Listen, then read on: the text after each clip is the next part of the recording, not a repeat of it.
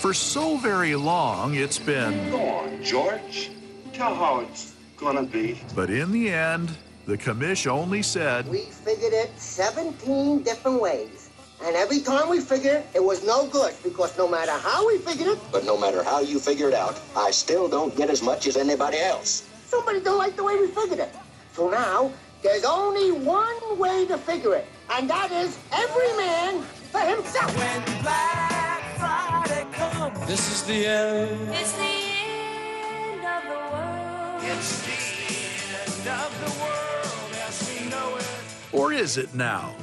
As a new year hits, through it all, Beaver Nation moves ahead with resiliency and hope. Sun's up. Mm-hmm. Looks okay. The world survives into another day. See clearly now.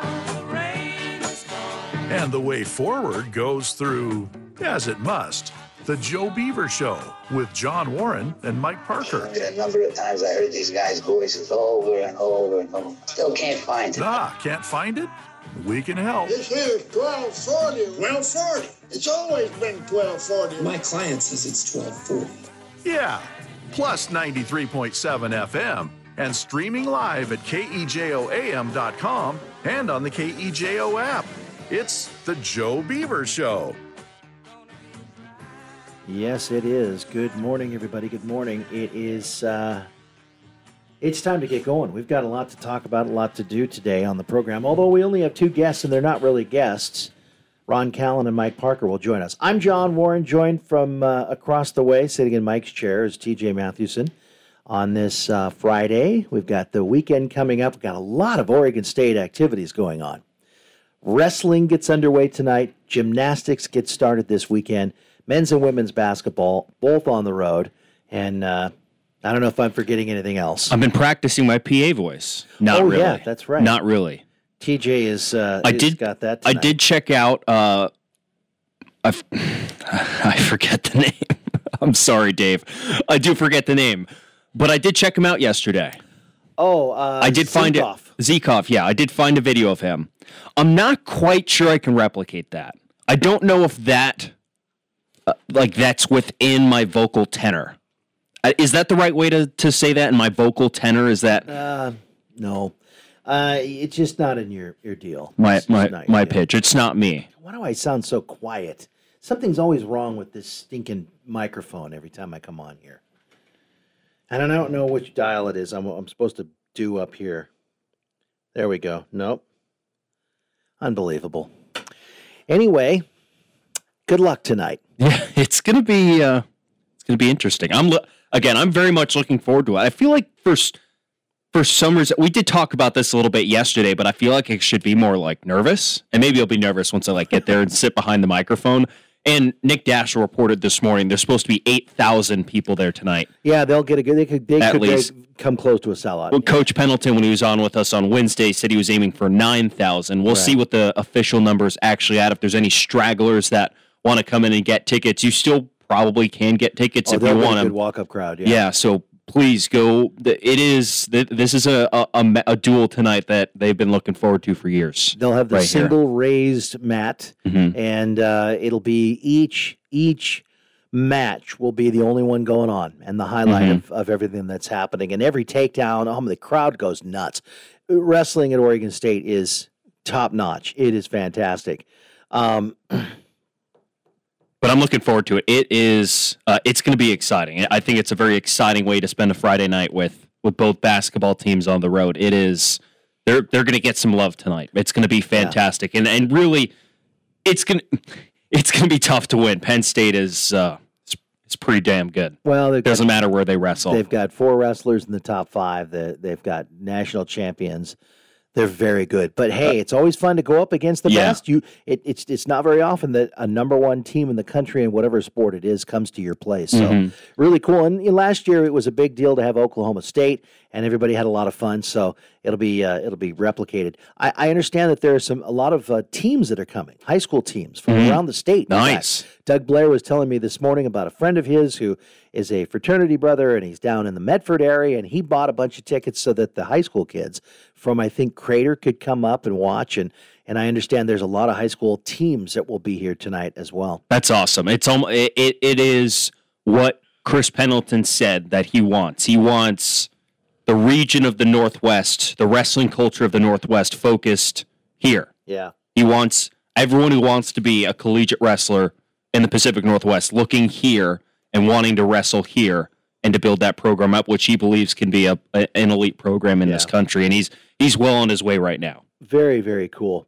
All right, let's talk about the game last night. By the way, Ron Callan will join us at 11:30 and we'll talk uh, Oregon State women's hoops as they take on USC tonight. And then uh, Mike Parker at about eh, 12:25, possibly later later than that. We have just it's a fluid deal on when they're leaving to go from uh, Pullman to Spokane over to Seattle for tomorrow's game, which is at three o'clock in the afternoon. Um, I guess Washington 0 and 3 now in conference, and Oregon beats them on a last second shot. It, 12 seconds left. There were a lot of timeouts and things going. I watched the end Mhm. of that ball game before the beginning of the Beaver game, and when you know when the Beaver game came on, I was ju- I was so. Um, I was so positive and thinking, well, hey, you know, maybe there's a win on the road here because they matched up well. It was ugly basketball by Washington State's part. I mean, they looked terrible in the first 10 minutes of that ball game. And the Beavers got up. They didn't take advantage as much as I thought they should have No. and could have to build a bigger lead. But the biggest lead they could do was 10 points, 16 to 6. Yeah. And then they kind of chipped away a little bit at it and, and a, a three point halftime lead. But as soon as they took the lead in the second half with 16 minutes to go, I thought, uh oh. And when the shooting cools off too, it, it, it was not.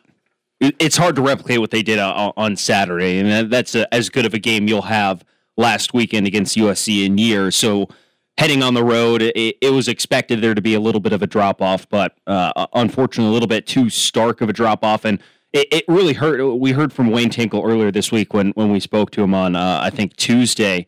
He he kept harping on you know how a how good Tyler Bilodeau was last week, and b how crucial he's gonna he would be into into beating Washington State. And Tyler Bilodeau plays 17 minutes because he's in foul trouble. I mean, in the second half, he he checks in at the start of the second half, third foul, subbed out. Yeah. 10 minutes left, sub back in, immediately picks up his fourth foul, subbed out. That's that's for for someone you label as an X factor in this game. It's just really tough to have, and it, have, him having a minimal impact on this game is is is pretty crushing. And overall, the Beavers just didn't didn't shoot well enough. They didn't. Well, in the first half, actually late first half, and then for most of the game, rest of the game, I should say, they really made Oscar Cluff look like an all star. I don't know that this kid is as good as he he made, was made to look last night. Eight of eleven from the floor, low post moves left and right, back to the basket, awkward shots, but good shots that went in. Lots of bank shots from down low, and he was just tearing up the post players.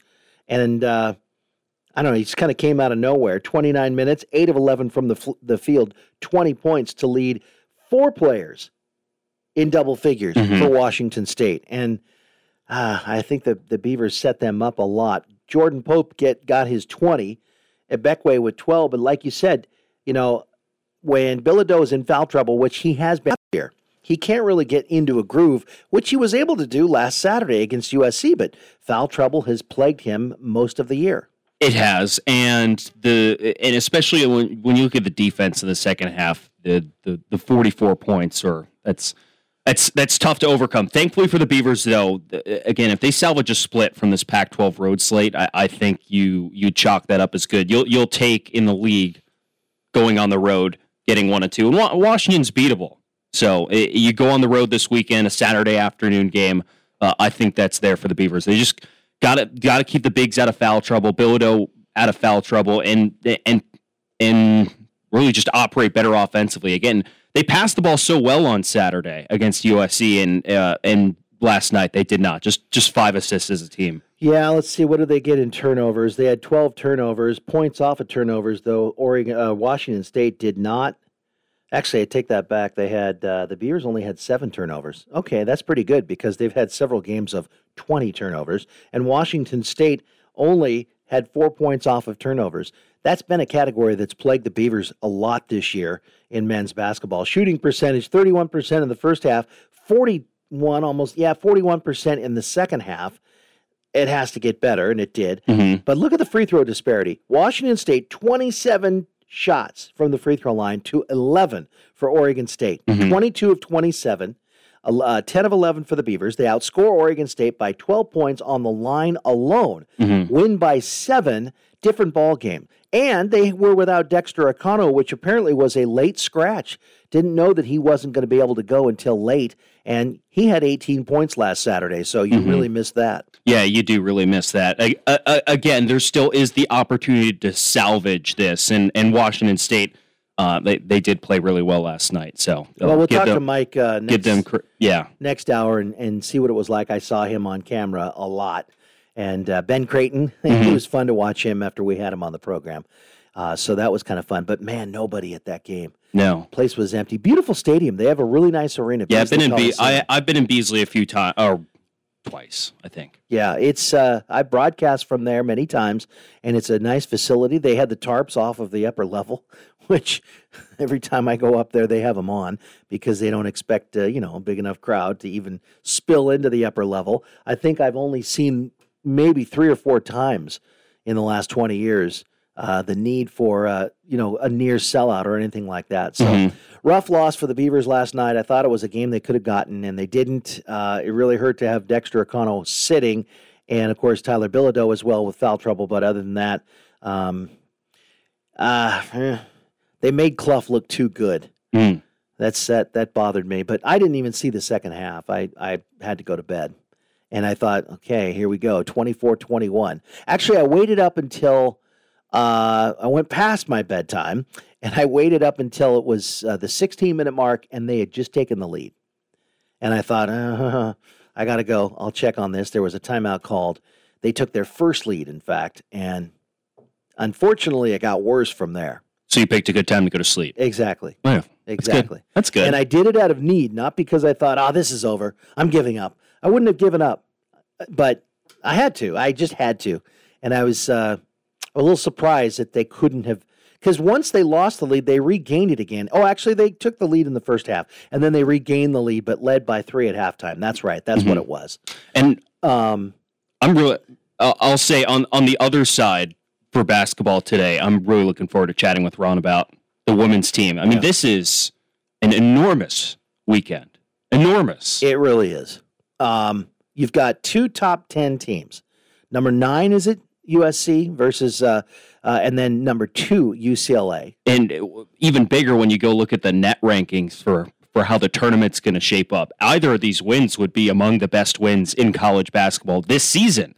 Period. Well, and then you had some great wins by other Pac 12 schools at the beginning of the year, knocking off Iowa, knocking off uh, LSU. Was it Colorado? beat- Colorado did, yeah. beat LSU up by 22 at one point. I think they win by 12 way back when at the beginning of the year. Some great Pac 12 uh, teams this year. If the Beavers were to get into the tournament this year with this Pac 12 uh, depth, I mean, that would be one of the best jobs Scott Rueck has ever done. Even just going 500 this year would be Oh, a yeah. testament. It really would because they they're coming back from a couple of down years and they have more depth than ever before, Mhm. or at least in a long time, and looking very strong. Um, I didn't see what happened in the first half when they got down to Oregon and why that was. But clearly they they started getting hot from the field, turned that around completely for a blowout win. hmm That had some, uh, as Lindsey Schnell I think said earlier this week, ha- had some trouble w- with Oregon's defense, but but after that, you know, figured it out, Yeah. moved the ball a little bit better, knocked down some shots on the outside, and they're going to take they're going to need two halves of that performance. And she said they're going to be down thirty if they play like they did in the first half against Yeah, Oregon, right, right. Uh, against either of the two teams this weekend. So uh, I'm looking forward to chatting with Ron about that. It is it is a huge weekend. It, it probably the biggest weekend for the women since I've been here. Yeah. Period. That's that's pretty big. Uh, yeah, we've had bigger, but but for you and this timing right now, Yeah. absolutely. I look forward to see the results of that. Gymnastics is on the road in Las Vegas at a, a like a blowout All Star tournament where there's over 300 gymnasts competing, and uh, they're ranked eighth in the country. And there's a whole bunch of top 25 teams in Vegas at the Orleans Arena, and then of course we talked about wrestling earlier. All right, uh, so Ron Callan coming up here in about 10 minutes, and Mike Parker next hour. Your phone calls and texts wide open on the University Honda text line 541 497 5356. Your thoughts about last night. Another transfer portal um, for Oregon State. S- Uh, pronunciation. Sione Lolohe. Siona Lolohe. There you go. He entered about, I don't know, earlier this morning is when uh, it broke. So we kind of speculated this, and uh, Nick Daschel confirmed it. For players playing in later bowl games, you get a five day extension window. Okay. I don't know what qualifies as a late bowl. I don't know if they say after Christmas. I don't know if they say after the 26th, 27th, etc. Whatever. Yeah. You get five extra days. And th- we're in the five day period. So five days after Tuesday would be Saturday and a day Great. Saturday. Just get through the weekend. Yeah. I, I was wondering about that because the day after on Wednesday, Tuesday was the deadline. Alabama loses nine to the portal and on the air this in the morning. I was like, what? I don't know how they did that, but uh, clearly they get that extension and that's what happens. It really stinks. The Beavers are down to now one returning starter on each side of the ball. Mm. Damien and then Jaden Robinson on the other side. That's that's tough. And they did have a lot of depth. They, they had some young guys that were going to make some noise, but that hurts. That hurts a lot. Awful. Yeah. And you know, I just hope that Damien Martinez doesn't get down seeing that and then deciding to leave at some point. The next window opens April uh, 15th. For, it's only a two week window. hmm I hope he when he made his decision, he made his decision very early. Well, he made his Yeah. decision He- about the bowl game. See, that's that's the thing. I remember reading everything about I'm playing in the bowl. I'm I'm all Beavers. You know, go Beavers. Before any of the transfers occurred, or or just at the beginning of the transfer, I'm playing in the bowl. Now, maybe I missed it and you saw it, but I didn't see any declaration of staying a Beaver. He just said I'm playing in that bowl game, and then the DUI happened, and it just kind of everything went silent. But did you see him make a declaration? your word- remaining a Beaver. The words you're correct. He said, "I hope to be a Beaver in 2024." That That's was what he said. That was the first statement, and then everything after that was all about playing in the bowl game, Mhm. and then the DUI, and it all went silent. So at this point, As far as there hasn't that I know of. There's no declaration for him to go back on. as far as as far as I know, which I don't know anything, but but I would say he'll be back next year. I I I think he would have made his decision by now, which I could be wrong. I, could, I could totally be so. wrong. I I'm not the you're I'm not the all knowing power, but I hope you're from right. everything Damien has said online and all the interviews he's done, imagine he uh, he's he's staying. But yeah, nothing is for certain in this world. But it is just it's so disappointing. Uh, it, it really is because this is Trent's got his work cut out for him. He does. he really has his work cut out for him, and I know that that you know just just kind of a lead in. We'll talk with Ron here in about eight minutes, but there was this talk that you go with Trent Bray for keeping guys. Mhm. It didn't work. Now I don't know. Forget fault. Yeah. Let's just talk about the situation. It didn't work. So now you've got a young guy that that yeah everybody loves, and and there's a lot of confidence there, myself included. But he's got his work cut out for him now. it's it uh, uh, i think the notion the idea a lot of people had and that the uh, was that there was going to be less need of build up trenton would have to build something because he's not jonathan. He he would have to build something on his own. He has to put his own stamp on it. He has to build his own culture. He has to build his own coaching staff. He has to build a, a group of guys that specifically believe in his vision as a head coach. And for Jonathan Smith, that took four seasons to finally break through and make a bowl game and really have that that flushed out roster full of his guys, full recruiting classes, et cetera, et cetera, messaging everywhere. Yeah. And the expectation was that you know Trent Bray's not going to get this runway that that the the other coaches normally get. When Jonathan got when he got here, he he didn't. So when Jonathan got here, they knew, hey, this is going to take some time. Yeah. Like this is like look what look where we are. This we are going to need to really build something up. And you But- were starting from the very bottom. But now you're right, you were. And now, more than ever, we've talked about how important it is to be relevant next year. The Beavers need to be an attractive product. They need to be have people want to watch them, which is most important. And they very well could be very entertaining to watch next year. But we can't know that for certain because there's two returning starters, brand new coaching staff, etc.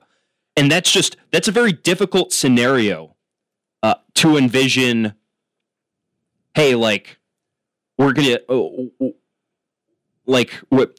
So Trent Trent's hired, and he says, I I fully believe we are going to compete for the 12 team college football playoff next season Mm-hmm. with a brand new coaching staff and brand new players.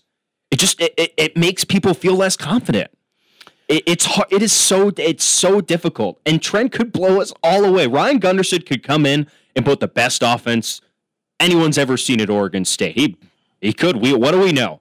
He isn't. He's been an offensive coordinator before, but the the unknown for how this roster is going to look next year and what a full recruiting class looks like in year one and what the results will be on the football field is uh, it- a little nerve wracking for people. And I get it. I get it. So I want to shout out two of our, our, very loyal listeners and call, callers, Merle Jr. And, and Andy and Mitchell. They, they're friends. Yeah. They share a Twitter account. I see their tweets quite often. And they've brought this point up to me on the post game show. And I've seen them hash out a little bit more on on Twitter over the over the course of the week.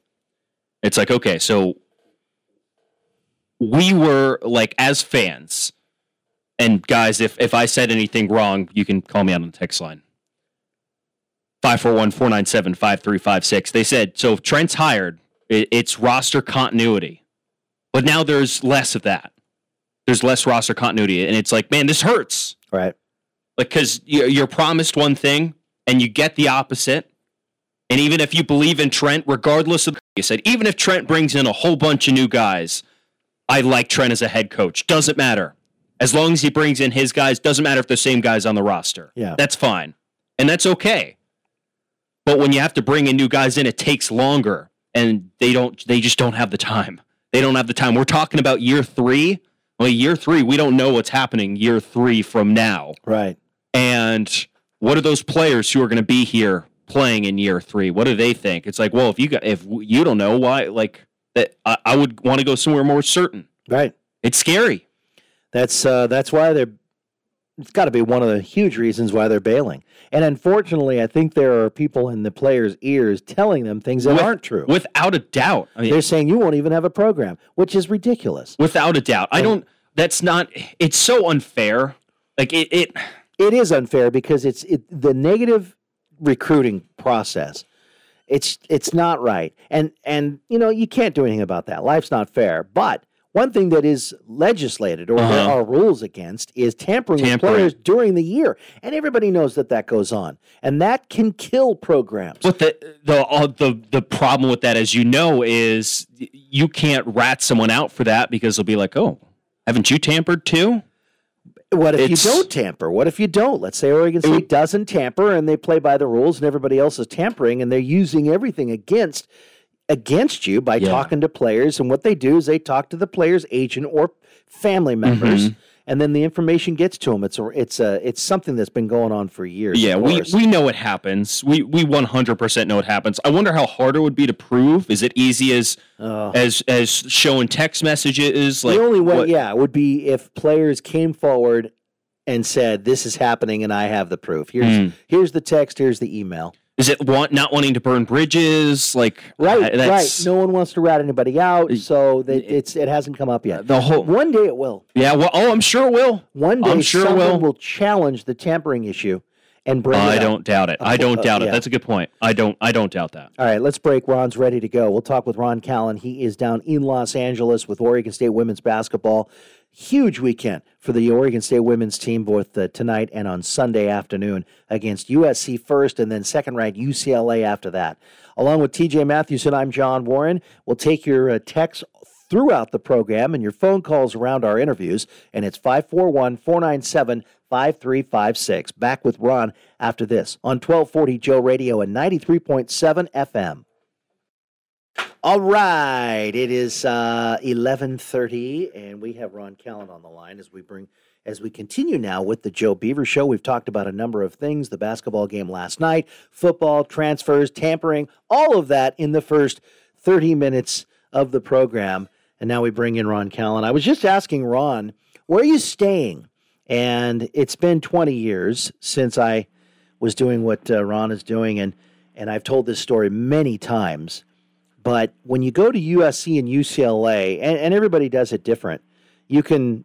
We stayed in one spot, Marina Del Rey, to play both schools and just not have to change hotels. In fact, the men's team did that too, Ron. And back then, Mike was in the elevator with Wallace Shawn, who is in, um, you know, the voice of the dinosaur in Toy Story, and he was in Right, My right. Dinner with Andre and uh, Princess Bride. I love that little guy. He was in the elevator with Wallace Shawn, and in the perfect way to deal with celebrities. And I believe this with all my heart. And Mike and I, without even talking about this, do the same thing. When you come across a celebrity, you say something to them without them without bending the knee or kissing the ring. So what they're doing is they're looking ahead like you do in an elevator. And Mike uh, just kind of whispered this obscure line from My Dinner with Andre without looking at him and saying, You're Wallace Shawn. Nothing like that. Just some line. And he said that Wallace Shawn just kind of nodded and smiled, and then the doors open and he got off the elevator, and that's all you need. So, in, in all of your your stories that you give us of things where you you've done so many things or seen so many people, try that next time when you come upon a celebrity. Well, you know, I'll, I'm going to do that tomorrow because uh, an Oregon State alum who is now a Hollywood celebrity. His name's John Brotherton. He's been in Furious Seven. He's been in The Conjuring. He's a regular on Fuller House, which was the sequel to Full House. Yeah. And he, uh, as an Oregon State alum, fallen in love with the women's basketball program. So the last uh, couple of years down here, we've seen him. He's supposed to meet up with us tomorrow. Going to try to get him on the podcast. John Brotherton's his name. Great guy and uh, pretty humble, but he's just in love with the team because he's got two daughters playing basketball. And since he's a Beaver alum, he just can't get enough of uh, Scott Rueck's team. I've never heard of him. That's a really cool story. I didn't know there was a Beaver alum that was in those shows and stuff. That's that's really cool. Yeah, it'd be great if you did hook up with them. Yeah, so we're going to try tomorrow, and uh, Raegan Beers' brothers are on the uh, not on the trip with us, but they're supposed to be coming to the game this week. And Rowdy and uh, Rocky, you know, the big brothers who Mhm. basically she battled against in the driveway growing up. you know, and you can see why she's so uh, you know, she's tough. She's not afraid, right? Because she's uh, well, she's a heck of a basketball player and athlete, but I mean, she got some good uh, practice growing up being tough inside. It's great when they have support. I remember filling in for you a couple of years ago in Vancouver. Do you remember that? I do. Yeah, on that trip there was some brothers, and I can't remember which Beaver player it was. And oh man, they made a lot of noise. They're- This Beaver player's family members. I can't remember who it was, but they were. Um, I wouldn't say obnoxious because they were on our side. Let's just put it that way. well, you know, another person I'm looking forward to seeing is a Beaver alum, uh, Ali Gibson, Hmm. who, of course, was uh, on the very first Pac 12 championship team 2014 2015 season. And then, of course, she went on to play in the Olympics for Puerto Rico. Uh, she had a great uh, pro career, but, you know, she's working at the University of San Diego, just got a big promotion. Uh, in sports administration there, so she's going to be my halftime guest on Sunday at Pauley. Good for And her. so looking forward. So all you Beaver fans, you, you know, you love Ali Gibson. She's going to be a guest at halftime. Good for her. That is great news. She was kind of the first Jamie Weisner, and I, what I mean by that is that scrapping, can not just get mad when things don't go well, like really mad, and that kind of a competitor. And then along with Jamie, you had that firepower to get that team to the Final Four the next year. Exactly, Jamie and uh, Sydney Wiese and Ruth Hamblin, Gabby Hanson. We'd go on and on. Colby Gorham. That was just a great group, and it's great to see uh, most of them when they were inducted into the Oregon State Hall of Fame. Uh, what two months ago now? So, Yeah. Uh, yeah, but this is going to be a big one tonight against USC. This is this is a tough, real first true road trip of the year for the team. It really is. It's at the Galen Center, and I, I have to tell you real quick. In uh, you know, having done this from '99 to 06, what you're doing, they were building the Galen Center, and then when I left, they opened it the next year. I've not seen the Galen Center, and I've seen every every venue in the Pac-12 conference except for the Galen Center, and I wish I could because we we did. And I don't know if you've ever been to or done any games at the old LA Coliseum uh, or what was it called? Um, the right next the Sports Center. Yeah, the Sports Center. the LA Sports Arena, which was old, and I am not kidding you when I say that there were birds flying around inside the venue while the games were going on. And the Clippers at the time were still playing there. I mean, it was a fully functional arena, which, by the way, I think was the filming. They used that arena to film Rocky One, the original Rocky One, with the final fight scenes were in that arena in the LA Sports Arena. It was supposed to be in Philadelphia. You know, it kind of reminds me of the Portland uh, Coliseum. You know, the old one, the, the glass house. You know, the I mean, it's rough around the edges. Yeah. I remember seeing Sonics and Clippers there years ago, and then when they opened up that new arena in Anaheim, I was doing the arena football, and I saw the Portland Thunder. I broadcast Portland Thunder versus LA Kiss, owned by Gene Simmons and the Kiss rock band. So, I mean, you know, LA's gone through quite a few transformations with their teams, and uh, and and hey, they're going to make they're going to go through a huge transformation uh, right here at USC because they're you know turning their backs on the Pac-12 and and doing what nine other teams are doing. So uh, hey, they're part of that gang that's going to be uh, you know it's going to be. A, a, I, I saw the Wayne Tinkle article about him saying a lot of coaches in Pac-12 are already Uh-huh. wishing they can come back. They're not even gone yet, right? But uh, um, it's going to be interesting to see how that all shakes out as the future uh, portends, uh, John. All right, a couple of things are happening as we speak. You just dropped a nugget I need follow up on. While you're talking, TJ is more animated than I've ever seen him. Not related. Okay, Why? never mind. I Not related. Not related. See, when we're on the air and you're that like that, I, it makes me think that something just broke. Well, something did just break, but not related to this conversation. Was it sports? It was. Well, what was it? Well, it was a Mariners thing, but unrelated to this conversation. TJ's uh, got Mariners on the mind. Um, p- the Portland Thunder. Are we talking about the old uh, World Football League team? The Portland Thunder was from the uh, Arena Football League, and I did their play-by-play in 2015 and 2016. Okay, Because I did the play-by-play for the Portland Forest Dragons in 1997, 98, and I didn't even know the Portland. There was a Portland Thunder team. I was down here and had forgotten everything up there. But uh, yeah, great. Well, I didn't even realize they they brought back arena football for that short amount of time. Did you play? Well, they did it for two, two years. They did the Thunder. Then the league took it over after the first year I was doing it, and the second year it was called the Portland Steel. And uh, so I've, yeah, I've got a lot of free clothes from both teams. Wow, those are They're in the closet. Those are collectibles. I think I might take them to Goodwill at some point. Yeah, it was fun doing it arena. You and I, it's funny, the same same path. All right, let's get into the nuts and bolts. Tell us about this USC team. How do they differ from UCLA? So, because the the Beavers will be f- facing both teams. One team is number nine, that's USC. The other U- UCLA is number two. I, I just think of UCLA through the years as having star power, but never living up to the expectations. Well, I, I think this could be. You know, everybody says this could be the year for UCLA. I mean, they, they've got such experience. You know, I mean, they've got Osborne as a guard who played 37 minutes the other day against USC, and, and you look at the USC starting lineup: three graduate students, but the player who is drawing all the attention is uh, freshman Juju Watkins, who's averaging under just under 30 points per game. They've had, uh, you know, the Pac-12 Freshman of the Week award. She's won it seven times. Oh, No, no Beaver, even though I think Donovyn Hunter has deserved it. Uh, has I mean, mainly she is the entire show. She shoots a ton. Uh, you know, I'm expecting. You know, if I think that the Beavers can hold her to 20. But here, here's the key, John. This year, the Beaver defense has really stepped up uh, in all sorts of areas, and one that's really important is, uh, you know, defense as far as field goal percentage. The Beavers are uh, averaging holding their opponents to a, little over 30 percent, which is really good. It's in the top 10 in D1.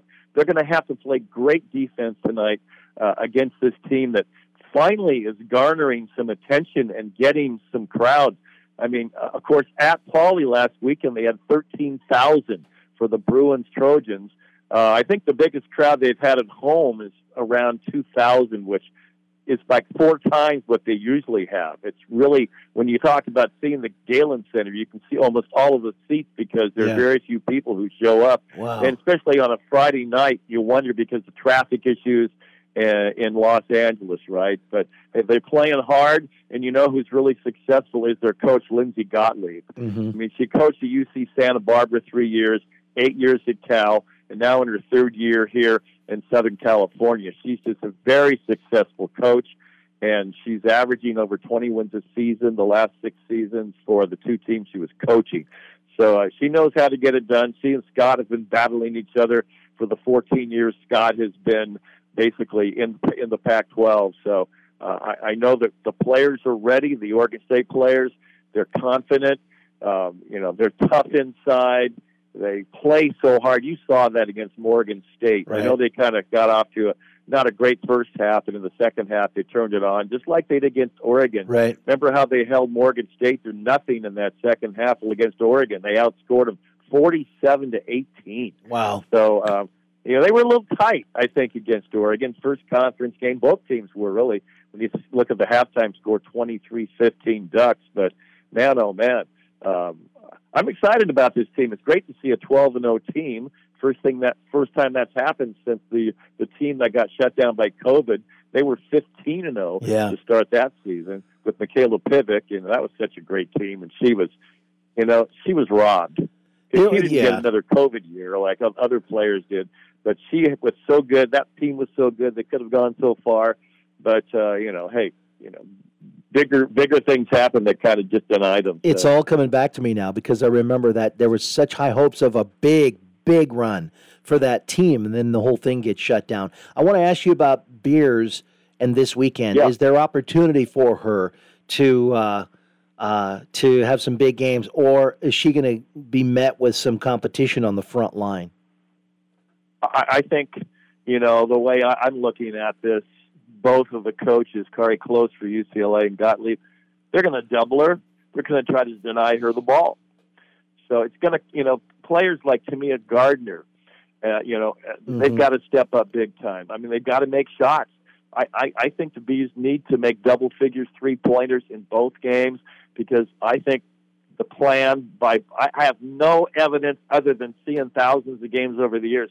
I think they know that Raegan, you know, she's got 23 double doubles, John. Mhm. She's just still not even halfway through her sophomore year.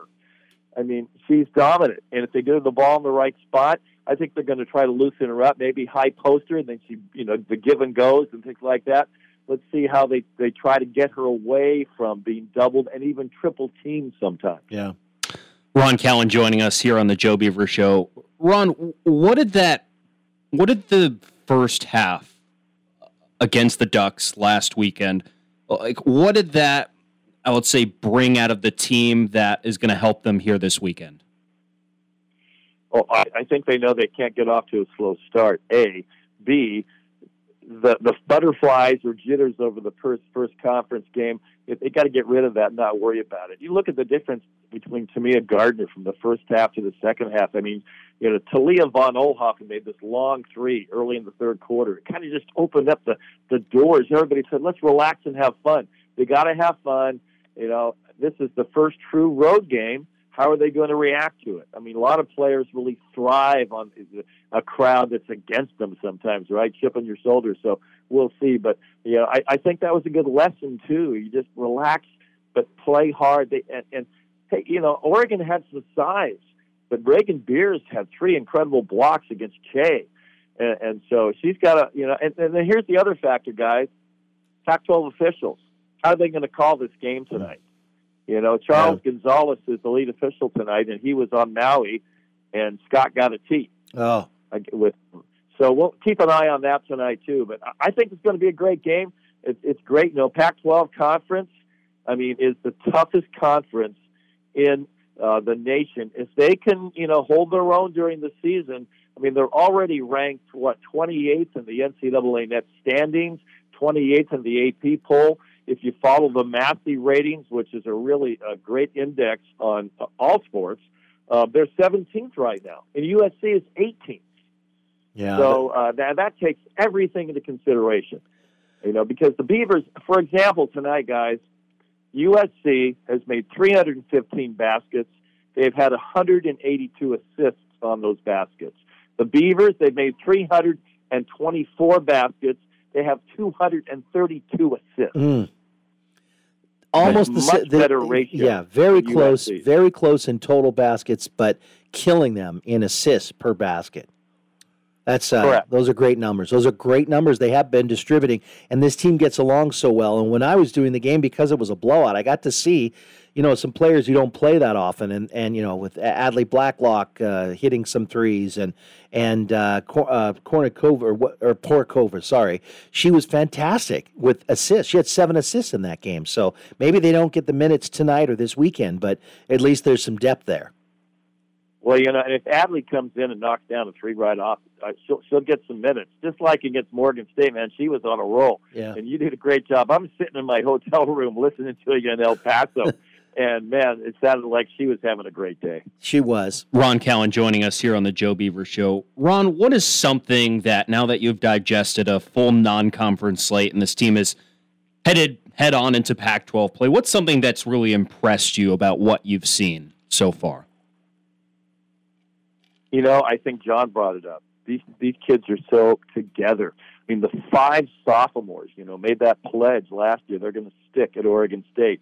And then the other person that is really coming on strong is A. J. Marotte. She's a junior. She is such a shooter. You know, shooter, shoot, and she is such a shooter. I mean, the depth of the roster. Think about the game against Oregon. Who comes in in the third quarter and knocks down two clutch three pointers? Lily Hansford. Mm. I mean, it, it, she's a tough defender. Uh, you know, she's underrated as a defender, so she's gotten more minutes lately. But I think that the togetherness and they want to win. They want to get back to that NCAA tournament. They want to show everybody that Oregon State is still one of the top teams in the nation. And hey, but hey, this this weekend is huge just because your your first road trip is against two teams that are in the top ten. They're going to be fun. Hey, before we let you go, quick thought on the bowl game. How how was the experience? Uh, the game was awful. Forget that. Football's a mess. Things are are are not good. But it's still the Sun Bowl, and I did experience that, and they do it very well. Only what you got that we didn't get in 2006 was a full stadium. Was the experience a lot of fun? You know, uh, when I was there in '08 with the Beavs, it was fun, but this was really fun as far as, you know, I mean, the people were so friendly. And then it was a packed house. And I'm on the sidelines, and I, I see this guy who's kind of dressed up, and he has this big badge, President Sun Bowl. So I went up to him, and I said, well, oh, what do you think? He goes, look, look at this crowd. Look at this beautiful weather. Yeah, we don't have any professional sports here in El Paso. This is our Super Bowl. We want to show the country that the Sun Bowl it may be hard to get to, but it's one of the best bowl games in the country. And it was the 90th, the 55th consecutive on CBS. Mm, And yeah. Karl Maasdam took a great picture of me, guys. I have it. I, I'll have to send it to you. It's me, Jake Levengood, Kitan Oladapo at the coin flip, and it, it, it, it's just, it's just a great time. Although, you know, it's worrisome just to see more and more players entering the Yeah. portal, and it's it's just the reality right now. And you know, let's see how it all shakes out. They've got some new guys coming in. They've got. I met the defensive new defensive line coach yesterday, walking to uh, Gill, and what a great guy. And he was he was you know he was uh, here for a, a little while under Gary Anderson, but he's excited to be here, excited to be back, and uh, let's see how it all shakes out.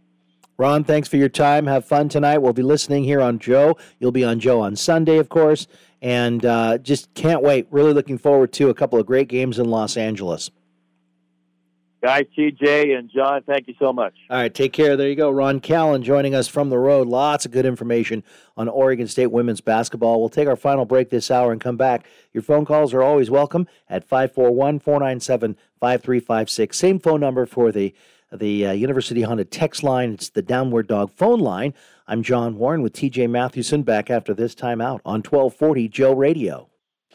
All right, it is uh, 55 after the hour. Your phone calls. We've been getting some texts. I want to I want to comment on that. Go ahead, TJ. Let's get to this text. So I did shout out Merle Jr. and Andy, and, and Merle, bless him, just uh, was uh, responded to to my retort and fleshed out some more of his thoughts. So I'm going to give some of these here really quickly at the bottom of the hour, and then once we hit the top, we will uh, we'll dive back into this a little bit more. So here's like the his summary of thoughts on this whole scenario and what I was trying to lay out with with Trent Right. Bray earlier. Right. So he says, okay, so first of all, let's think about this. Uh, outside of Childs and Jermod McCoy, and Childs, as he said, was leaving no matter what because he was going with Jonathan. Mhm. That was his guy. Mhm. No underclassmen have left. So, positive, one. Bolden leaving hurts, great player, but also been at Oregon State for four years. Extra COVID year for many is weird for transfers right now. Silas, after playing for four full seasons, could have Would have been a bo- it's a bonus. It would have been a bonus anyways. yeah. So that that's that that is real too. Okay. Lots of young talent still. If Melvin Jordan, Isaiah Chisholm type players leave, that would raise big alarms. They have not left. Mm-hmm. Right. Yeah. Bray has also brought in a relatively unproven coaching staff. Not sure how they have quote unquote recruited the current roster or wanted to bring in their quote unquote own guys. I don't know how that qualifies. I don't know what qualifies as own guys right now for them, but we would mm-hmm. have to see as the roster churns out throughout the spring. Next point. One underrated point about Jonathan is that he maximized the completely, completely bare roster left to him. He made a point to, quote, re recruit players on the roster Isaiah Hodgins, Artavis Pierce, Jaydon Grant, Jake Luton, etc. It's disappointing the lack of uh, retention of Easton, Bray position coach, he put in uh, parentheses, and any defensive guys, because Bray was defensive coach, would have thought that would have been a key point to retain that side of the football. That's true, especially you know on that hire, making that hire. You're thinking you're not going to lose any football, any uh, defensive guys, Mhm. and if you do, it'd be one or two, and they just some circumstances says they've been here forever and it's time to go. Whatever, but eh, those are some big losses. Mhm. Those are some huge losses. McCoy is a big loss because he was a true freshman with all that experience. He was. It- It's disappointing. I think he's going to Tennessee. He was projected to to go to Tennessee, so I'm sure he's going to be valued quite a bit there. Yeah, and I'm reading that Silas Bolden's getting offers from all all, the all over the place, and he should. He's great. He's Yeah. a great football player. He Yeah. should. He absolutely should be. And Nick Daschel made a good point on on Twitter this morning. He's like, "Hey, listen, like, look, like, just zoom out and look at it this way." What one percent of these guys will play in the NFL? One percent, two percent, maybe. Mm-hmm, The rest will never see a snap in the NFL. They won't see a dime of NFL money. That's why in their I- entire lives. That's why I don't like the. Uh, go ahead, finish. So this. when you get the opportunity for a couple hundred thousand dollars that you can use to catapult your own career and your own life into however you want to spend that money, the opportunity when it presents itself, uh, like it's just it is very hard to blame the players for okay for but- being offered that money. okay, then that begets a, a question. Then Okay. that makes the question the next question: How much? How many of these these these uh, defections, if you will, into the transfer portal are for more money than what they could get at Oregon State? That's a good question. I don't know the answer to that question. Because that's very fair. Then then you wonder what why why they're leaving. Everyone is motivated by different things. And I mean, if a guy, if three or four guys are going somewhere for, you know, a hundred thousand dollars more than they could get here, that's understandable. If three or four guys are going for the same amount of money, they just don't want to be here anymore because Correct. they think that things are falling apart. Then that's a bad thing, and the latter is significantly worse than the former. right? We don't- significantly. And so that's really a question we don't know, and I don't know that we'll ever get the answer, except for rumors of some guy. Mm-hmm. Well, he told I heard that so and so said, but but really the question is, are they getting offered more money, and if so, why? I thought we were kind of making this push to build that NIL, Mm. and if so, then we need to make a push to build it even bigger. Yep. Uh, you bring a very good point right there. It is All the right. name of the game. Mike Parker at around 1225, and then your phone calls and our topics coming up uh, in hour number two as we finish off the work week here on a Friday. Along with TJ, I'm John, back with uh, hour number two after this timeout on 1240 Joe Radio. 1240 Joe Radio welcomes you to the Joe Beaver Show, the only show on the electric radio dealing with life's greatest questions, How are the Beavers doing this season? but with sympathy for life's hierarchy of needs. Will you go to lunch? Go to lunch. Will you go to lunch? Yes, please go to lunch. Take a long lunch and join us as we ponder life's big questions. How are the Beavers doing this season? Groucho is in. This is the last hat of its kind. The Beavers have stopped making them. They're all out playing football. Fields. He's in. What's that, a beaver's tail? And you, you're welcome in to the Joe Beaver Show, where we're not concerned with life's trifling questions. What do you know about life after death? But with visions of Pac-10 glory. You know how it's gonna be? And the inside scoop. Give it to me straight, Doc. So join the party. Let's make Joe famous. Sure, I'm willing. And now, here are your hosts, John. What's the word in the street, Johnny? Warren and Mike. I haven't dabbled in Kierkegaard. Parker on the home of the Beavers 1240 Joe Radio. All right, here we go. Hour number two on uh, what's turned out to be a sunny day, which we thought it would. That is fantastic on this Friday. We'll reconvene on Monday. Mike will be back from the Washington trip. Oregon State losing 65 65- eight at Washington State last night. We'll recap with Doc Parker and get a look ahead and uh, and get his feelings on some things bro- breaking in the, in the news and sports here these last couple of days when Mike has been gone. And uh, again, take your phone calls or your texts at 541 497 5356. Things happen while the show is unfolding, it happens every day. One thing that came across. Uh, uh, on my Twitter feed. Uh, Oregon State baseball ranked number nine in the preseason perfect game poll. That's really cool. I think they're they're loaded this year, even more so from last year. They're loaded this year. There's a lot of optimism that we haven't really touched on because it hasn't been baseball season for a while. Mm-hmm. But I think that now, in the next week or so, or two weeks, we should really start to kind of build because we will literally blink and it will be first game in Surprise, Arizona, in the middle of February. We talk a lot about what's the football landscape going to look like in five to ten years. What's the college baseball landscape going to look like? How is it? How is it going to operate? How the SEC teams like are they going to stay? Are are they going to stay like collegiate? Like SEC baseball programs make money. Yeah. Like, I think they make money. I, I don't know their books, but if I had to guess the amount of times they're on TV and the amount of fans they pack into those stadiums, I would imagine they they they're in the green. I would imagine with those programs for how they operate. So are they still like are are they still going to be collegiate? Are they are they going to are they going to be somewhere in between say you know the the SEC most of the SEC we imagine in 5 to 10 years in football is going to break off and be in a different league. We'd imagine separate from college. If I'm going to if I'm going to guess. that's where it's that's where it's trending with all Yeah. the money. Uh, so where's the baseball? So is the baseball going to do what all the Olympic sports does, and they're going to stay connected to the school? Everyone's enrolled in classes, and they're still going to play in the league and have the normal tournament. Is that going to be the same, or like is there going to be something different? It's a good Because question. Oregon State now, uh, like, do they ever have a reason to if they can like put together two for two years, if they can put together an elite independent schedule? Correct. Do they ever have an incentive to play in a conference? If they can, I- I don't think so. If they can consistently get teams to come here to Corvallis, If and, they can, and some yeah. teams are like, yes, absolutely, we'll take you if you guys want to fly wherever you're going to fly and and and play. What what's the why would what incentive do you need to join a join a conference? Uh, that's a great question. There's not any independence in baseball, I don't think. So there's no real precedent set. But why would uh, why would you why would you need to? It- it- Well, it's interesting you bring that up because I wasn't planning on it getting into this topic this way, but we are because you brought it up because I brought up just the fact that Perfect Game has Oregon State ranked number nine. Now, the baseball of what you're speaking of, independent schedule, strength, all of that, came up in what we were going to basically address as the opening salvo of this hour's conversation, and that is the Q and A that Scott Barnes did with Nick Daschel, and it was tremendous.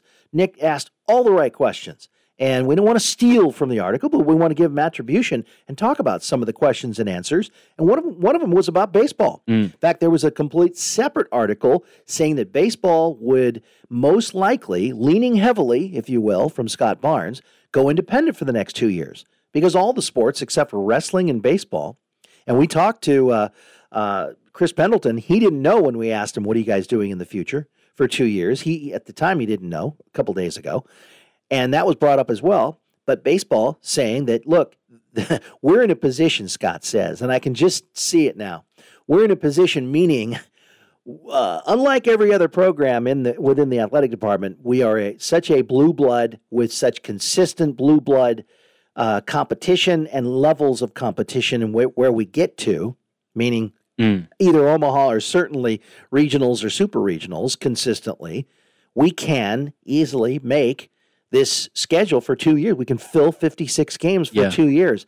Now, he didn't get into the particulars of it, and it'd be, I'd be really, really interesting to find out on the 25 26 schedule how many great programs will be coming here Mm. because we know the Beavers can go anywhere. But you don't want to spend the entire season on the road No. just to fill your schedule. So as you kind of pointed uh, touched on a little bit, how many of those great teams will come here? If- Yeah. If, you can get an agreement on home and homes with uh, LSU, Vanderbilt, uh, Texas A&M, Texas, Arkansas, Arkansas, Pick any ACC team you want. I know the Right. ACC has uneven amounts of teams, so yeah. And and of course there will be series. You know there will be. He didn't say it. Scott Barnes didn't say it, but you know there will be baseball series with ASU, Arizona, Oregon, Yep. all of the West Coast area, West region teams, and certainly Oregon. You're going to probably play as many as you can, and they pr- probably are too because of the travel in the Big Ten. Yeah, they'll probably be playing at just as many games against Oregon in those two seasons as they Yeah. have every single season Right. since Oregon brought baseball back. Five a year. Now, Dave from Tumwater touched on it um, when he brought up the article, and we'll touch on it right now. We'll get into it anyway with a couple of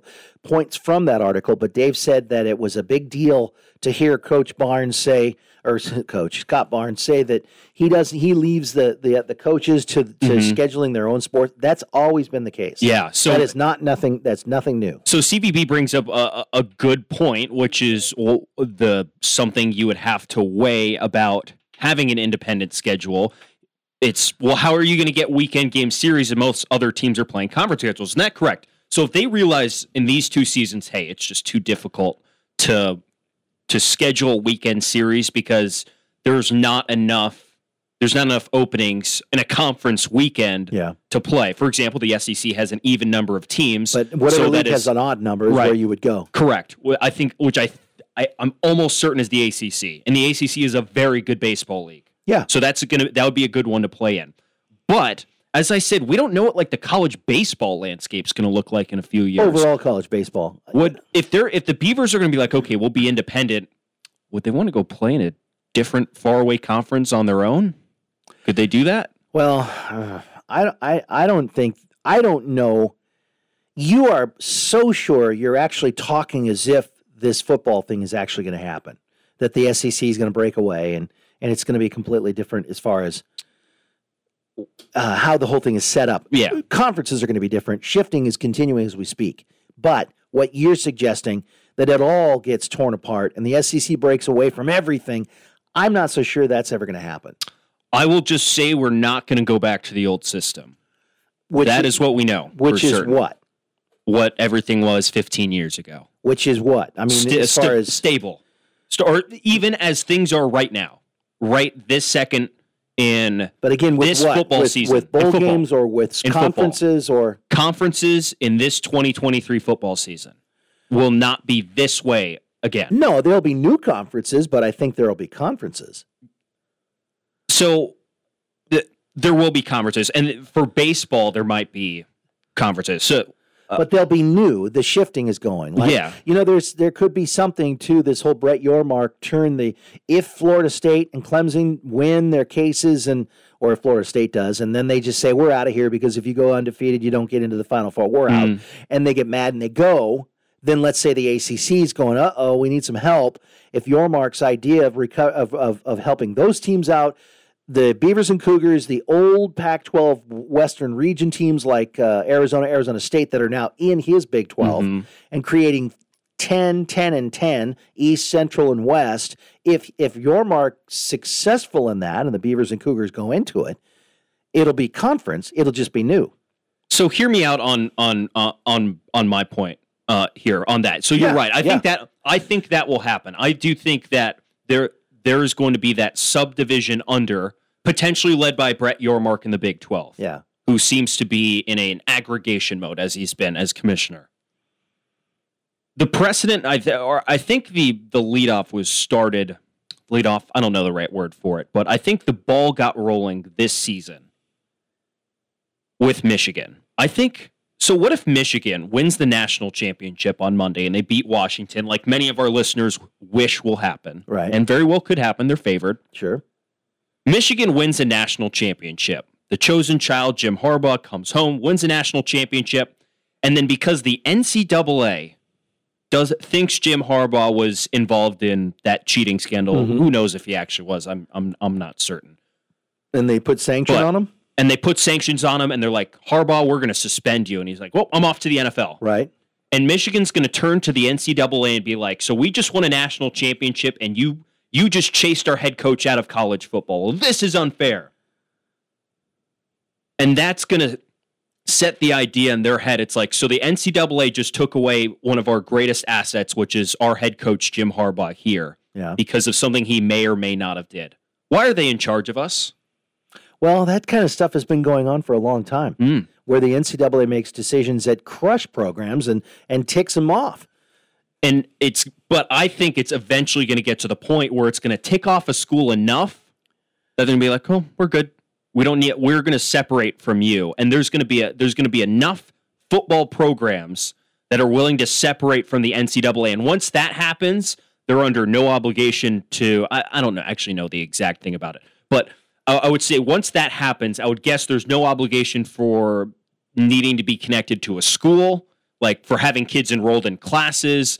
You would all of a sudden not have to worry about scholarship limits. All those rules Except except go money. out the window. Except money. You're separating yourself from the NCAA basketball tournament money.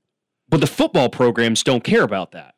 Well, are you saying just the football programs yes, are going to do just football, just football as a separate? It's, entity it's of an interesting prospect.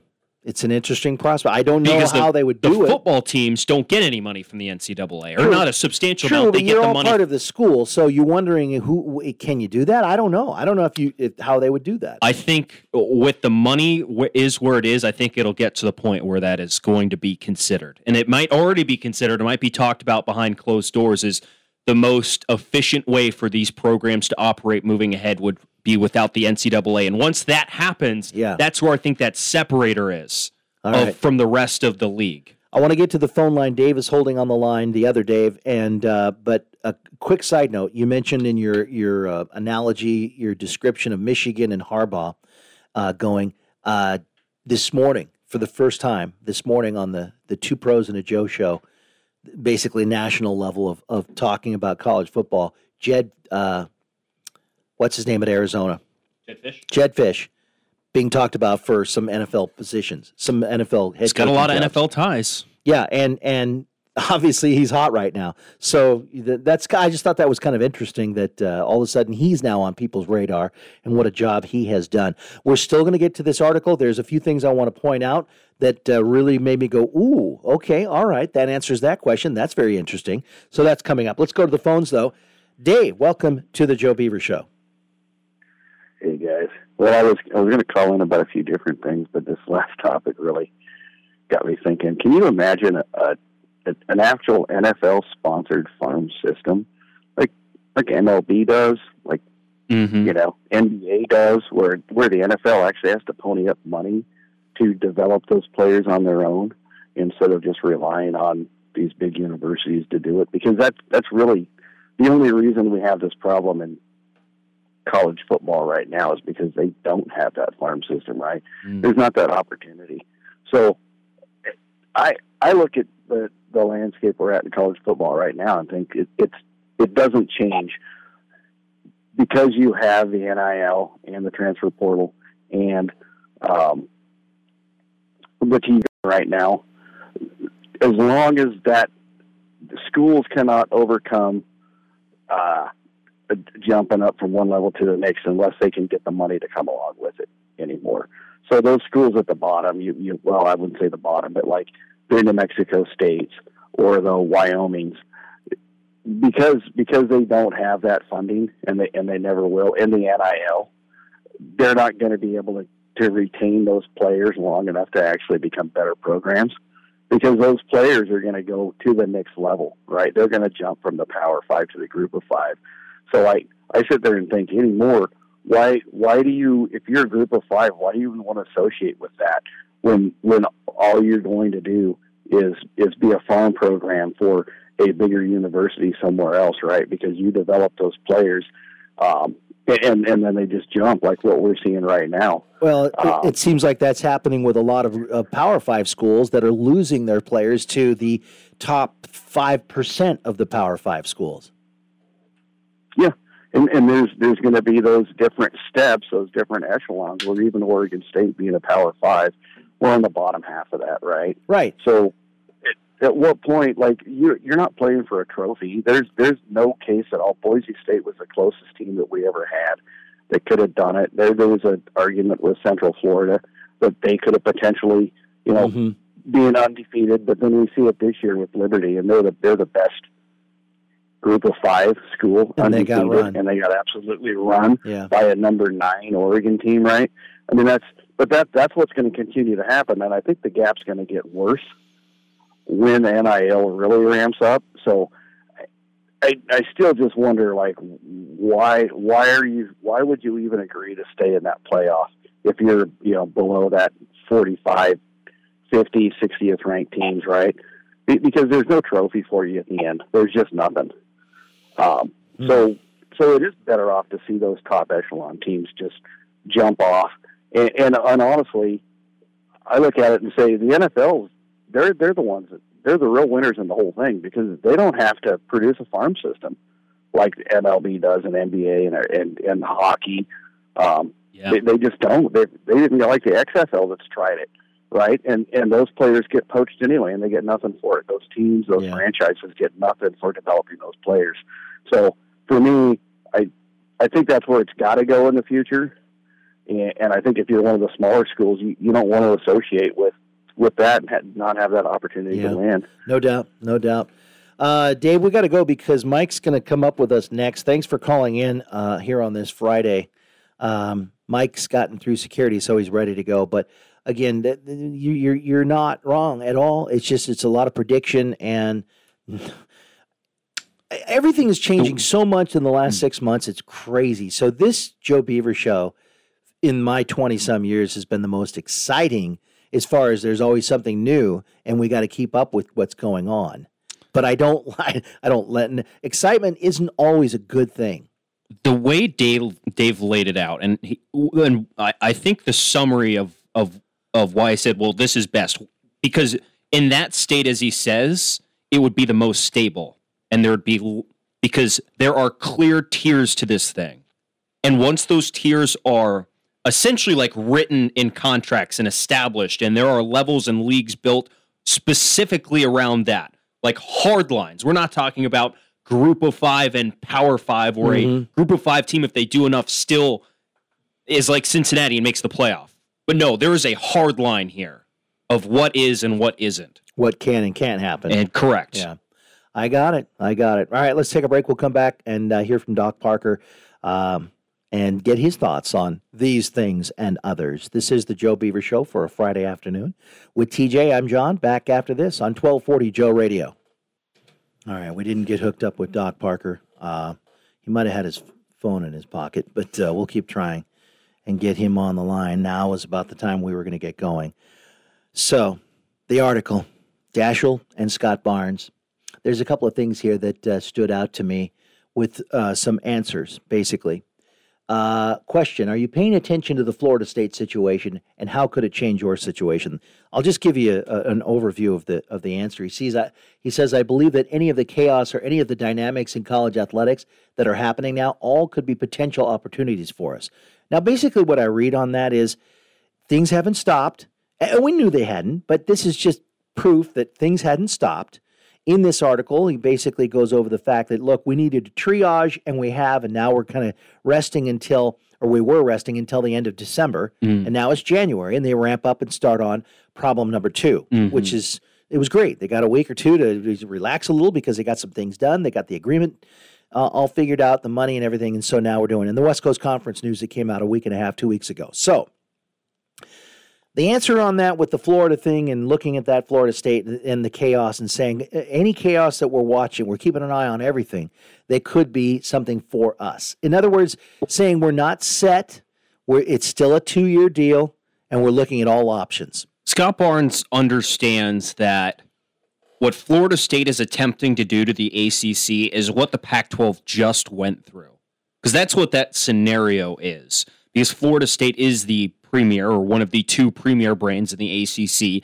And he understand when he says opportunity, he says, well, th- uh, what I take that as is there's an opportunity to connect with other schools in the same boat as us, which there will be. I mean, what is Georgia Tech? What is Pitt?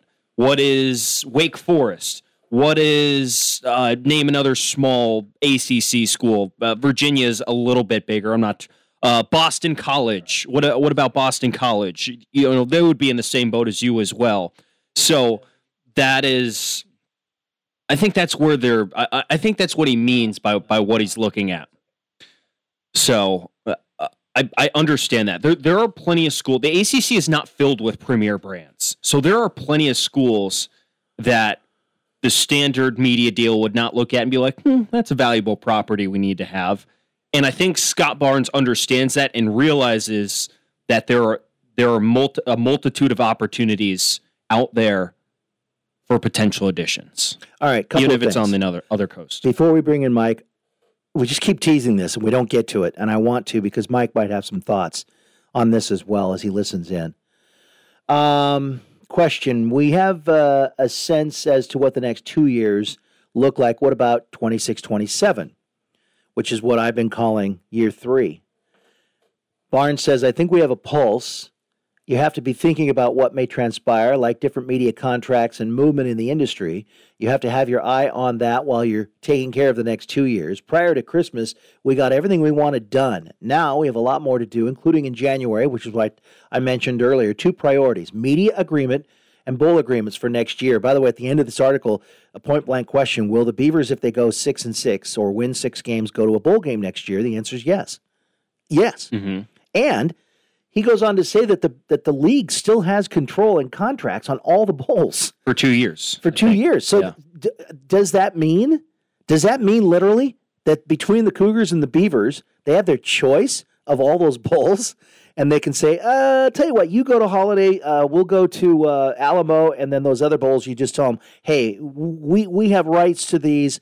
For positions, so but we obviously are only two of us, so go ahead and fill them up with at larges until three years from now. Mm, it's possible. And in That- other words, that- their that- choice. That's uh, how that was framed. That makes sense to me. Yeah.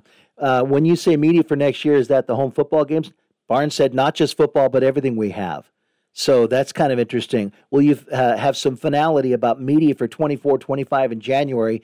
He's not sure. What are the options for bowls in 24 and 25? We, and here's the answer. And Mike, hold on, I'm going to grab you here in a second. We currently hold all the current Pac 12 contracts, and there are two years left on this contract. We're starting to have conversations on what priorities we will have and a pecking order and what those agreements could look like, coupled with the expansion of the CFP. And then the question if Oregon State wins at least six games next season, will there be a bowl? Yes, absolutely. As we bring in Mike Parker, and again, Mike, I've been trying to get to this question and answer article for two days now, and we're just now getting into it. So sorry to put you on hold for so long, but there's so many good answers and so many good questions in the Nick Daschel article with Scott Barnes that uh, you know it it deserves to be to be discussed. Anyway, how are you, Michael? And it's I'm sure it's a disappointment to listeners and certainly to you guys to bring me in when you were in the middle of dealing with those types of questions because while on hold I was thoroughly enjoying your explication of the article. I have not seen it myself. I'm sitting here in the Spokane International Airport awaiting the short flight over to Seattle and our practice and ball game tomorrow afternoon trying to get a split here. The Beavers haven't won in Hec Ed since the 2002-03 season, so I, I will tell you I'm not especially sanguine about the prospects. However, the Beavers and Huskies have played a lot of good games and close games over the years, and I expect another one of those tomorrow, and I'd love to see the Beavers come out of here with one as we open 24. So that said, I was enjoying what you guys were talking about and wondered was it Tumwater when I got on, got through security, mm-hmm. I car 50 Ford, and was that Tumwater and what was he talking about and what are you guys talking about? Because all of these matters, while I hope we beat the Huskies tomorrow, all of these matters that you and TJ and Dave and others and Daschel and Scott have taken up, with no disrespect to our game tomorrow, Right. those other matters have greater moment to be sure. No, no So doubt. what's going on? What were you guys Well, talking about? This article came out a couple of days ago, and it was basically a Q&A wrap-up with uh, Scott Barnes and Nick Daschel, and Nick Daschel, OregonLive.com. And we've only skimmed over Mhm. it, so we're not stealing. And, and go ahead. We encourage everybody to go to Right. OregonLive.com and read the article. Nick does tremendous work. And there's enough on the question answer that made me go, okay, there's enough here, certainly to break down on the Joe Beaver Show, because there's some direct questions asked that we've been wondering about. And I haven't even gotten to a couple of them. And uh, like, for example, after going through a courtroom battle, what is the state of your relationship with other Pac 12 schools? It's a great question, but you know the answer is going to be something to the effect of you don't want to burn bridges. And that's what it was because of our business of getting ourselves to the right spot, Barnes says. We just haven't had communication between members. He goes on to say that, yeah, we'll continue to work with them. And it was a tough pill to swallow when this whole thing went down, but we will continue to work with people. Um, Here's another thing that is interesting to me because it involves Wayne Tinkle, sort of. Five to seven years from now, do you think this is the question? Do you think current Pac 12 schools come back to the West? Do you think this is going to work out? And Barnes' answer, he says the first question you have to answer is what is college athletics? We're going down a very slippery slope. We're moving away from our core mission as academic primacy, which is what TJ and I were just talking about before we even got into this about the SEC perhaps in football or all of football eventually pulling away and becoming its own entity. But I digress. He goes on to say we've all have sorts of we, we have all sorts of problems at the highest level. What college athletics looks like is going to help drive conference realignment. And what it looks like, that aside, already there's buyer's remorse, in my opinion, in what's transpired in moving to the East Coast for Olympic sports. It's not sustainable long term. First of all, I've always said it's not sustainable, but buyer's remorse from Scott Barnes. And what we were understanding is that Wayne kind of said the same thing on a one on one interview on John Canzano's show because Tumwater was telling us that. And now Barnes backs that up. So um, I've been saying on this show, along with you, Mike, that I, I wouldn't be surprised if in a couple of years from now, there's going to be some schools that say, um, we don't really like this. And they're kind of confirming that. At least they're confirming that the schools don't like it. They're not necessarily confirming that they're coming back, but it may be a possibility. I, th- I thought that was very interesting. Yeah, you know, the, the Penguins and the Bruins last night in the NHL guys scored four goals in the first seven minutes and 21 seconds, and that was the quickest four goals of any game in the NHL this season. So that's my answer and kind of comment to what you just said. now, the reason I bring that up yes. is there is a reason. There is a reason. To most NHL I think I've ever watched in my life, and I'm like, oh, wow, they score a lot of goals. I mean, there was a goal 17 seconds into the game and then a response quickly thereafter. And I was kind of watching it on behalf of one of our team managers, a, a GA video man, Dylan Regan from Boston. So we had been conversing earlier in the day, and you grew up in Boston, outside of the city? No, right in the heart of downtown Boston. So what are you? Are you first and foremost a Red Sox fan, a Bruins fan, a Celtics fan, a Patriots fan? He goes, it's Red Sox first, first and foremost. Boston's a Red Sox city, period. If you surveyed people in the hub and asked them, you can have one sport for the rest of your lives. You got to give the others up. It would be baseball and Fenway and Teddy Ballgame and Yaz and Rico Petrocelli and Jim Lonborg, and that was a great answer. So, because of that, I chose to watch while working out on an elliptical machine in the hotel room in Pullman the hockey game between Pittsburgh and Boston that was on ESPN with an old friend Steve Levy calling the game. So I watched it and saw these goals piling up. The only thing on my screen, because I have no idea how to how to change screens on the screen in front of me on the elliptical, and all Yeah. it had was Bloomberg News on it. And one of the things it said, guys, was while working out, watching all these goals being scored, Pittsburgh ended up winning six five at TD Ameritrade. But all it, it kept flashing across this Bloomberg news feed, and I couldn't change the channel, so I'm seeing more stock market news and more business type news than I've ever seen in my life. One of the stories said something about Ryan Capital or Bruin Ryan Capital says NCAA pay for play for college football is becoming ever closer to a reality. And I tried to punch that little thing on the screen to see. Oh, I'd like to read more of this story mm-hmm. while I'm mm-hmm. going through this elliptical nonsense. But I couldn't get any more to it. So I'm asking you guys today, in light of what you just said about what the college landscape's going to be like in mm-hmm. five or six years, whether that's a story or a thing, whether you know or anything about that from Bruin, Ryan, Capital, whatever the heck that is, reporting that we're moving closer and closer to pay for play, which sounds to me as though this whole idea of football breaking off and being its own thing, because it only mentioned football. It didn't say college athletes. It Yeah. said football. So have you guys seen anything more about that? Because that's, to me, relevant to what you asked about five or six years from now and buyer's remorse, et cetera. I, I have not seen anything about that, Mike. However, it does relate to the what we led off the hour with, where I was speculating because of what ha- has happened this season with Michigan.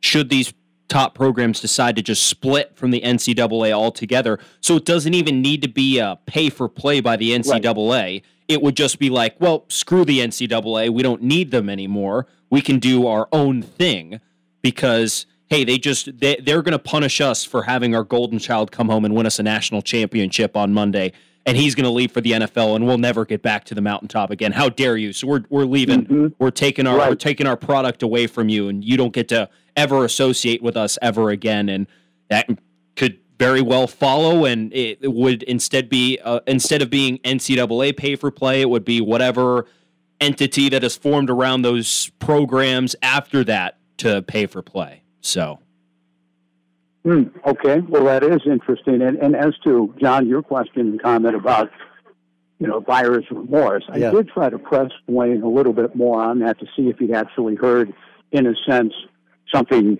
you know, tangible, like he talked to right. Jerod Haase, the Stanford head coach, who said, quote, boy, we don't want to do this at all. We want to come. I mean, no, it's nothing that hardliner specific, but he said he knows for a fact that those two schools, the Bay Area schools in particular, know that the model and everything you're talking about, they know just based on his own conversations.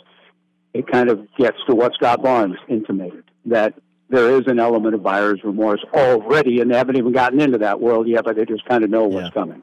and which which which reveals what I guess is obvious, but it's still a bit surprising they would do it, and that is these these administrators making decisions for all their coaches without getting any of their coaches' input. So, uh, one question I have with this, Mike, when you say buyer's remorse, I'm curious if it is buyer's remorse for everything but football, or is football included in that? I think football is included in, a, in an odd Hmm, okay, way. and that's I- important. no, I don't know though. Again, that would be important, right? But I don't know. You're right. It is, and I'm not that. When I say I think, I, I have to admit I'm basing that more on the sense or a feel. It's nice to be here in the airport with the announcements. You know, you're in an airport when you hear stuff like that. Yeah. Uh, you know the the other thing too, back to, and I, I can't really. There's nothing more I can contribute along those lines. I was hoping to hear something a little more specific from Wayne about quote conversations or rumblings, but that he mentioned to Canzano, but enough that he didn't. He said, "Oh well, I what." He said, "No, there's there's talk within the within basketball anyway." And that's what he was referring to. So he didn't mention football. So, Mike, we Now- touched. Oh, go ahead. Yeah. With Bernie Olivas, the Sun Bowl, when you talked about the bowl games, this is interesting to me. The Yeah. executive director of the Sun Bowl, Olivas, in a uh, El Paso News, uh, an article I read in an actual physical newspaper, and I enjoyed that in El Paso. He said that with respect to the Pac 2 next year, he said, we owe the ACC a Power Five opponent in our Sun Bowl, so we're going to have to explore other options. Yeah, someone So texted this us is an that. interesting can of it's an interesting can of worms, isn't it? Someone texted just a single line that said the Sun Bowl was uh, was getting, trying to get out of the contract with the Pac-12. But you're right that that quote and and uh, that's the one quote. It's funny you say that. That's the one quote I think all Beaver Nation feared because it represents more than just the quote for what they're trying to do. Right. Right. It represents the perception of who you are and what you are. Yes, which we don't feel to be true, but it's what the outside feels is. And unfortunately, I believe was what the outside is telling these kids, and they're jumping in the transfer portal.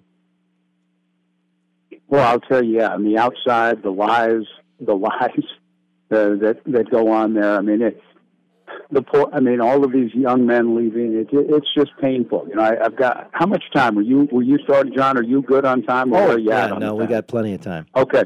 I got a letter from a you know a Brian Van Vliet, a very nice letter, and here's what he wrote to me. Back in the day, he said, I belonged to the Theta Chi fraternity in our house. Scott Eaton of basketball, Al East and Jeff Hardgraf of football, Bruce Bertrand basketball, three guys from the track team, the Beaver third baseman from the baseball team.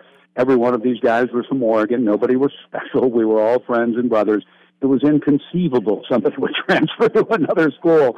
We all studied together, chased dates for house dances, ran out of money, loaned cars to each other, might have sneaked a few beers. We all shared the Oregon State experience together. Today, the Jocks no longer live in similar circumstances. The baseball guys share a house, so do folks in other sports.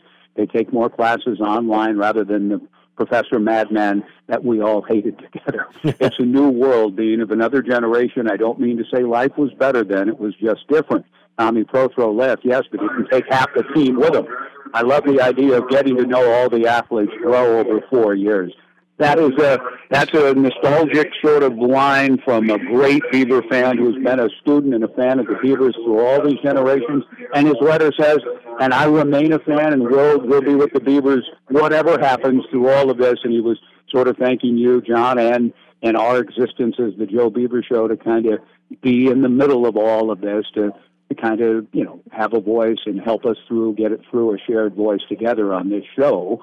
And so, thank you, Brian, for that kind letter. But he does look back to a time that ain't ever coming back. No, but I tell you what, I, I love that. I think that is so well well written. Yeah, I do too. And it, because it describes what we're losing, and and Yeah. it, it describes a different time, and it also talks about, you know, when you go through that, when you go through deep water together, things mean things.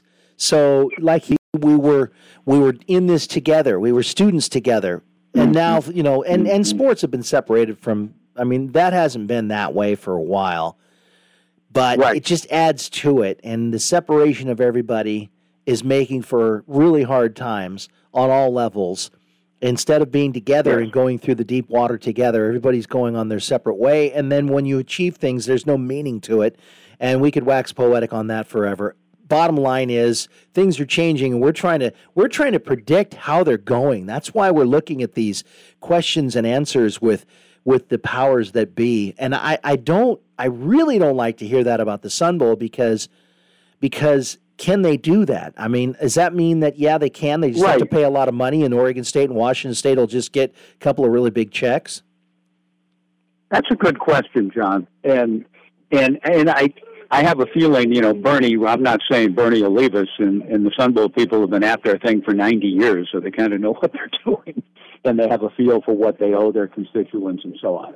But that might have been, I, I dare say, a tad bit of talking out of turn or out of school without. Yeah, I mean, you know, while he says we have a contractual obligation to provide a power of five opponent, whatever that means these days, to the ACC. Well, if he's also under contract, then what is the contract with the Pac?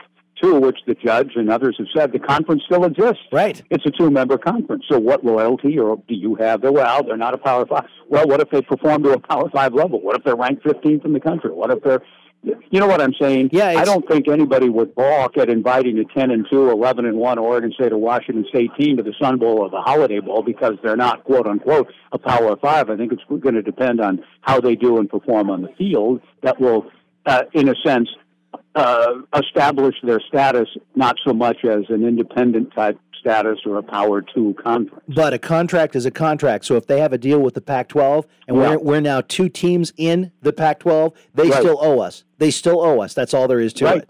I would think so. Yes. So, and I want to know what what it is they got to do to get get out of that, and I hope that the other bowls don't follow because that would be horrible. Now, obviously, somebody something has to happen because we're only two teams, and they're like seven or eight bowl games that are contracted with the conference. Yes. So uh, that Yes. whole thing is going to be interesting to see how it plays out. Um, when do you happen? Let's see, I think it's, uh, something in January. Pretty big, a lot of things. Yeah. So January is a big, a big part for um, Scott Barnes in this article. He says basically. Uh, thinking about you, what I have dubbed year three, because years one and two are taken care of. But what about year three? And he is asked specifically about that. And they're just now starting to think about year three. Oh, and baseball independent for the next two years.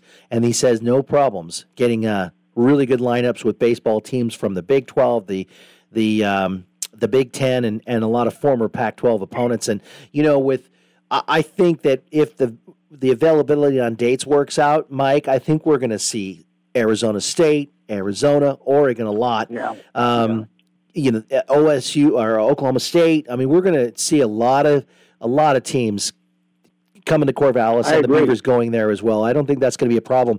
And the way that the article sounded, the way Scott talked about it, because there was a separate article about baseball going independent, is that baseball is a different animal. It is such a blue blood power, and and Mitch Canham has continued with the tradition that Pat set to to you know making uh, regionals and super regionals, and it's just a matter of time. In fact. There, uh, it came out. Perfect Game has them number nine in the preseason poll. It's our first poll that we've seen. Um, that they can do their own thing. Wrestling and Yes. gymnastics have kind of done their own thing as well, Mhm. so they can do that too, and then everybody else in the West Coast Conference. And I like that he reiterated that that everything that we're looking at as far as Mountain West for football and West Coast Conference for everything else is just two years. And if as long as that is Yes. always reminded, it will make people feel a little Right. bit better about moving forward. Yeah, it's true. And yet you've got to be a little bit careful, just as Scott, you know, asked about, well, have you burned, you know, what's your relationship like with the, the treacherous 10 or whatever? Because there may be, there may be a bridge built again someday between Right. some of the other schools who will, will, for whatever reasons, want to come back and have an ongoing relationship. So, you know, you don't necessarily want to have destroyed the connections forever. And then while you're in a provisional two-year state, you're right to remind your your fan base and so on that hey, we're we're rebuilding this thing out, but it's going to include probably the rebuild, whatever it looks like, some of the Mountain West partners you have now. And I don't think you want to spend a lot of time saying, "Hey, we're playing these WCC people and these Mountain West people," but not for long. You know, we're, we're using them. It's not like a No, it's a know, fine uh, line. uh, it's a fine line, Michael. Yeah. Because because you don't want to insult them because we're kind of No. using them, but we don't want them to know we're using them. I think they get. I understand. I think they get the positives of the the the, the two year relationship as well. who's it Bob Seger and Night Moves. Uh, he he lies, I think, when he says uh, she used I used her, she used me, and neither one cared. We were getting our. I mean that usually doesn't. You know that has never resonated as truth, but because that's sung by a man. But anyway, that's Right. a whole different uh, aspect of life. We won't get to too much. I've never been a big fan of that line. I like him. Still the same. Their greatest song, but other than other Bob's greatest song. But I, that line bothers me and always has. However, there is a sense of, you know, that we're going to have next week, I believe. Uh, Ernie Kent was kind enough to share with me Stu Jackson's cell. He's the commissioner of the West Coast Conference. And Good. Stu, I, you know, Ernie said he talked to Stu. Is it okay if I give this Joker your number? And Stu said, give the Joker the number. So Ernie gave it to me. And, and I'm hoping we can have a conversation about this relationship, which I think is mutually beneficial Yeah. for the Con- West Coast Conference and for Oregon State. One quick question, and then we have to go to get a break Yeah. in and wrap it up. One quick question: When Yeah. did you know? When did coaches know that that uh, Dexter would not be able to go last night? about a half hour before tip off. That's what that's what they You know, said on the Pac-12 network. Yeah. Yeah, it was true, and it was uh, disappointing uh, because that game, you know, the Beavers got off to a good start. Dexter's been playing his best hoop as a Beaver, was red hot, shooting well, playing well, rebounding. I mean, just being a leader, and they didn't have him in a game that was, uh, I think, winnable with him.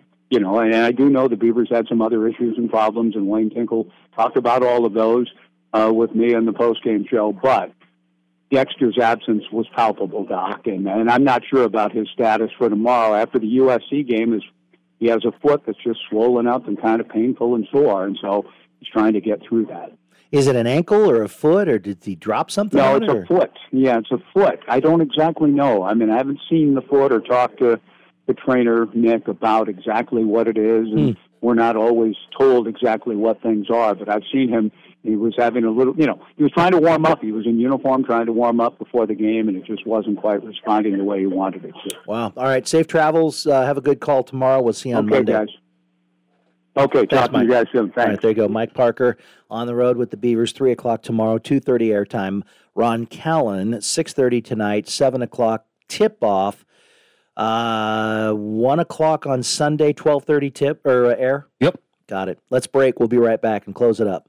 All right, TJ. Let's uh, attack some of these uh, texts. Let's start from the bottom. Uh, who who do we got here? Uh, I don't see a, name on these text messages, but this is back in the first hour when we were talking about Trent Bray. I feel bad for Trent. It just makes me more unhappy with Jonathan Smith.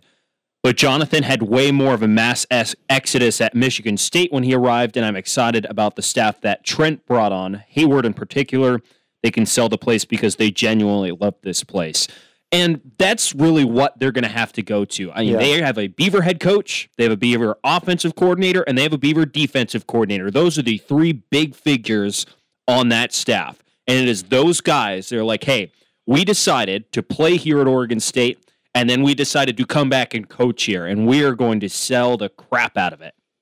That's what we are, and that's what we're going to make every person who wants to come here love this place as much as as we do and want to stay here. That's their best pitch because it's not going to be money, unfortunately, for how Oregon State stacks up with everyone else. Apparently, but it, again, facilities we don't know if they're not being offered the same that they're going to. We don't know, but I wish we did. I, am just going to say I'm going to assume. Yeah. Let me assume, and if it blows up in my face, I'll take the heat for it. Fine, I have no problem Sure. with that.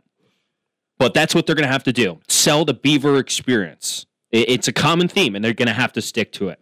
Uh, someone was commenting on Portland Storm when you guys were talking about arena Oh, the, the Portland Storm was a WFL team, but after the first year or the second year, I can't remember. By the way, Jim Kiick played for the Portland Storm. He was in the backfield with. Uh, um, okay, now I, I've been hit drawing blanks like a lot lately. I need to go to the doctor.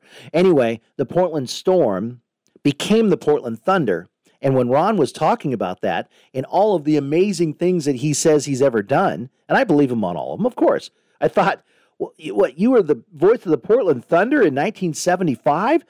But he was talking about the Arena Football League team from just a few years ago. So this person may have thought I was was getting them confused. No, no, no. I remember very well the Portland Storm that became the Portland Thunder, and then the league folded. Lebanon is reacting, asking for my reaction to the Mariners trade that happened right during Ron Callan. Which I- was I your reaction at the time. Yeah, I don't. I, I don't really know if I have anything to comment right now. I need to look a little bit more. Been a little distracted on the air, but thank you, Michael. Well, good news I might about have Mitch a, Haniger. Yeah, Mitch. I'm happy Mitch Haniger's back. There's a lot of lot of details to that though that I need to uh, that I need to digest till I actually get all my thoughts out.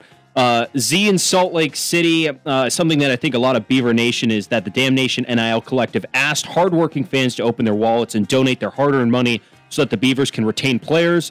There was a million dollar match, 44 for 44, et cetera, et cetera. Beaver Nation rose to the occasion, donating. However, players continue to hit the portal. Aiden Tanner, DJ, Sione Lolohea, Silas Bolden, et cetera, et cetera. And Beaver Nation is now asking, rightly, rightfully so, why did we donate to the Dam Nation Collective? Great question. It is great. And why a are they leaving? very nice, very big question. How much are they being offered? Why are they leaving? We got about se- five seconds. Great week. Big action tonight. Five o'clock, Gill Coliseum wrestling against Penn State.